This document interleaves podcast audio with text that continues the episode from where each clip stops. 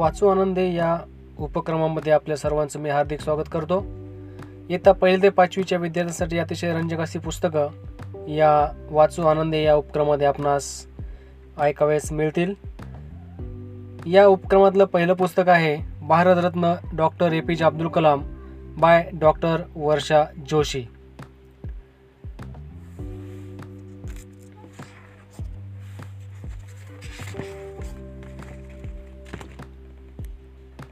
राष्ट्रपती doctor A P J Abdul Kalam. तामिळनाडूमधील Rameswaram या गावी जैनलाब्दीन यांचे कुटुंब राहत होते. मध्यमवर्गीय कुटुंब होते ते. जैनालुब्दीन फारसे शिकलेले नव्हते. यात्रेकरूंना रामेश्वरहून धनुषकोडीला बोटीमधून नेण्याचे नावाड्याचे काम ते करीत. थोडी शेतीवाडी नारळाची झाडे होती. पैसा जरी खूप नसला तरी कुटुंब खाऊन पिऊन सुखी होते. जैनलाब्दीनची पत्नी अशियम्मा एक आदर्श गृहिणी होती. पतीला ती प्रत्येक गोष्टीत सर्वतोपरी साथ देई. रामेश्वरममधल्या मॉस्क स्ट्रीटवर त्यांचे घर होते. एकोणीसव्या शतकात बांधलेले साधे चुना आणि विटांचे घर विटांचे ते घर होते. या घरात पंधरा ऑक्टोबर एकोणीसशे एकतीस या दिवशी एका बालकाचा जन्म झाला. वडील जैनुलाब्दीन आजोबा पाकीर तर पंजोबांचे नाव अबुल यामुळे या बालकाचे नाव अबुल पाकीर जैनुलाब्दीन अब्दुल कलाम असे ठेवण्यात आले. अब्दुलचे बालपण तीन भाऊ एक बहीण यांच्या सहवासात मजेत गेले. घरात माणसांची सतत ये जा असायची. जेवायला नेहमीच कोणतरी बाहेरची माणसे असायची. अब्दुलचे आईवडील म्हणजे एक आदर्श जोडपे होते. साधेपणा आणि माणसावर प्रेम करण्याचे संस्कार त्यांनी आपल्या सर्व मुलांवर केले. ते कुटुंब ज्या मोहल्ल्यात राहत होते तो बहुतेक मुस्लिम धर्मियांचा होता. पण पुष्कळ हिंदू कुटुंबेही आपल्या मुस्लिम शेजाऱ्याबरोबर गुण्या गोविंदाने राहत होती. त्या मोहल्ल्यात एक जुनी मस्जिद होती. तिथे अब अब्दुल आपल्या वडिलांबरोबर नेहमी प्रार्थना जात असे. रामेश्वरममधल्या शंकराच्या प्रसिद्ध देवालयाचे प्रमुख पुजारी पक्षी लक्ष्मण शास्त्री हे जैनालुद्दीन यांचे जवळचे मित्र होते. दोघे नेहमी एकमेकांशी आध्यात्मिक चर्चा करीत अब्दुल नेहमी शंकराच्या देवळाला प्रदक्षिणा घालीत असे. त्यावेळी त्याच्या मनात भक्ती दाटून येई एक चैतन्याची लहर अंगातून सळसळत गेल्याचा भास त्याला होई. रामेश्वरमच्या एका एलिमेंटरी स्कूलमध्ये अब्दुलचे प्राथमिक शिक्षण झाले. शालेय जीवनात त्याचे तीन अगदी जवळचे मित्र होते. अरविंदन रामनंद शास्त्री आणि शिवप्रकाशन हे तिघे हिंदू होते. रामनंद शास्त्री म्हणजे तर पक्षी लक्ष्मण शास्त्रींचा मुलगा होता. शाळेत पहिल्या बाकावर जानवे घातलेला रामानंद आणि मुस्लिम टोपी घातलेला अब्दुल शेजारी शेजारी बसत. रामेश्वरममध्ये दरवर्षी श्री सीताराम कल्याणम नावाचा उत्सव होत असे. अब्दुलच्या घराजवळ रामतीर्थ नावाच्या तळ्याच्या मध्यभागी मंडप उभारलेला असे. यात्रेकरूंना देवळापासून मंडपाकडे नेण्यासाठी नावांची सोय जैनालुद्दीन करीत अब्दुलची आई व आजी कुटुंबातल्या लहान मुलांना झोपवताना रामायणातल्या गोष्टी सांगत. धर्माकडे अशा प्रकारे निरोगी दृष्टीने पाहण्याचे संस्कार अब्दुलला लहानपणीच मिळाले. अब्दुलची बहीण जोहरा हिचे लग्न अहमद जलालुद्दीन यांच्याशी झाले. अब्दुल आणि जलालुद्दीन यांच्या वयात पंधरा वर्षांचे अंतर असूनही ते चांगले मित्र बनले. जलालुद्दीन फारसे शिकलेले नव्हते पण त्यांनी त्यांना इंग्रजी लिहिता वाचता येत होते. अब्दुलला बाहेरच्या जगाची माहिती प्रथम जलाल जलालुद्दीनमुळेच झाली. समसुदीने रामेश्वरमधील वर्तमानपत्रांचे एकमेव वितरक होते. त्यांच्याबरोबर वर्तमानपत्रे वाटण्याचे काम अब्दुल करीत असे. आई वडील जलालुद्दीन व समसुद्दीन यांचा अब्दुलच्या बालपणावर मोठा प्रभाव पडला. वडिलांकडून अब्दुल प्रामाणिकपणा आणि वागण्यातली शिस्त शिकला. आईमुळे त्याची वृत्ती दयाळू आणि चांगल्या गोष्टीवर विश्वास ठेवणारी झाली. जलालुद्दीन व समसुद्दीन यांच्यामुळे काहीतरी नवे करण्याची नवी शिकण्याची सवय त्याला लागली. लवकरच अब्दुल्ला रामनाथपुरम येथील श्वार्ट्स हायस्कूलमध्ये दाखल करण्यात आले. तेथील शिक्षक इयादुराई सॉलोमन यांनी त्याला मोलाचा मंत्र दिला. तो असा की आयुष्यात जर यश मिळवायचे असेल तर तीन गोष्टींची गरज असते. पहिली यश मिळवण्याची प्रखर इच्छा. दुसरी ते मिळेल असा अपार विश्वास आणि तिसरी म्हणजे ते नक्की मिळणारच ही अपेक्षा हे विचार अब्दुल्ला पुढील आयुष्यात मार्गदर्शक ठरतील. शॉर्ट्स हायस्कूलमधील शिक्षण संपवून अब्दुलने एकोणीसशे पन्नास साली तिरुचिरापल्ली येथील सेंट जोसेफ्स कॉलेजमध्ये प्रवेश केला. भौतिकशास्त्र व इंग्रजी साहित्याची आवड त्याला तिथे निर्माण झाली. बी एस सी पदवी मिळाल्यावर त्याला वाटले की आपण अभियांत्रिक शिक्षण घ्यायला हवे. कारण कारण विमानविषयक कामकाज शिकून वैमानिक होण्याचे स्वप्न होते. आता कलाम यांच्या आयुष्यातील नव्या पर्वाची सुरुवात झाली. मद्रास येथील सुप्रसिद्ध मद्रास इन्स्टिट्यूट ऑफ टेक्नॉलॉजी येथे त्यांनी प्रवेश घेतला.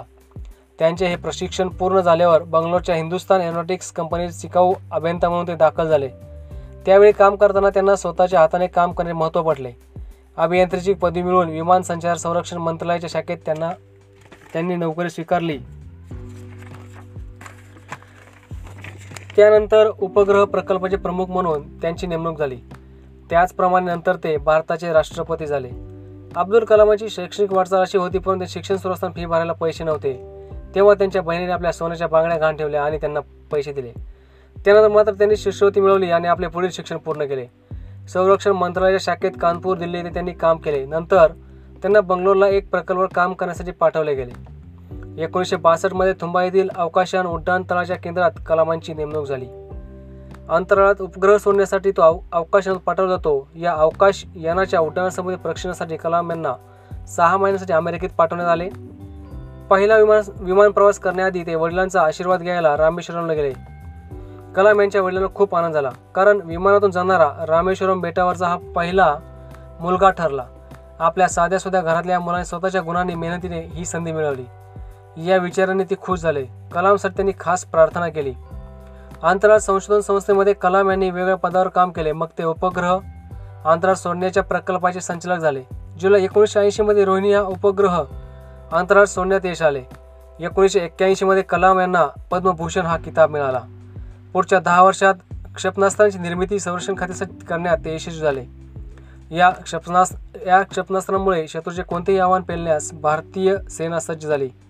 आपल्या यशात डॉक्टर विक्रम साराभाई आणि डॉक्टर ब्रह्मप्रकाशांचा वाटा मोठा असल्याचे कलाम मानत असत.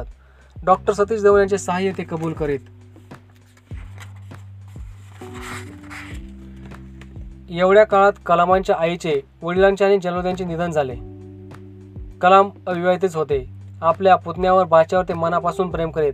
लहान मुले त्यांना फार आवडत. पंचवीस नोव्हेंबर एकोणीसशे नव्याण्णव रोजी कलामां कलामांची सरकारचे प्रमुख वैज्ञानिक सल्लागार म्हणून नेमणूक झाली. त्यांना कॅबिनेट मंत्री दर्जा देण्यात आला. अनेक उत्तमोत्तम पुरस्कार त्यांना मिळाले. त्यामध्ये त्यांना पद्मविभूषण देण्यात आले. अत्युचासा असा भारतरत्न पुरस्कारही त्यांना मिळाला. दहा नोव्हेंबर दोन हजार एक रोजी त्यांनी प्रमुख वैज्ञानिक सल्लागार पद सोडले. मग अण्णा विद्यापीठात प्राध्यापक म्हणून ते काम करू लागले. विद्यार्थ्यांमध्ये मिसळू लागले. नंतर पंचवीस दोन दोन हजार दोन रोजी त्यांना राष्ट्रपतीचा सन्मान देण्यात आला. राष्ट्रपती पदाची शपथ घेतल्यावर केलेल्या भाषणात त्यांनी सांगितले होते आपला हा देश स्वयंपूर्ण होण्यासाठी तो रोगमुक्त झाला पाहिजे. संपन्न झाला पाहिजे. आपल्या उत्तम संरक्षण क्षमता पाहिजे. आपल्या देशाची सांस्कृतिक ताकद म्हणजे धर्मनिरपेक्षता कायम ठेवून सर्वांनी शांततेने राहिले पाहिजेत.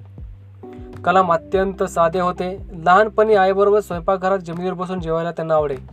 केळीच्या पानावर वाढलेला भात त्यावर मस्त मसाल्याचा वास येणारे सांबर त्यांना आवडे. तोंडी लावायला झणझणीत लोणचे किंवा ताज्या नारळाची चटणी त्यांना आवडे. नंतरही त्यांना असेच साधे शाकाहारी जेवण आवडत असे आणि त्यांना जमिनीवर बसायला आवडत असे. साध्या माणसाच्या साध्या गोष्टीत त्यांना रस वाटत असे.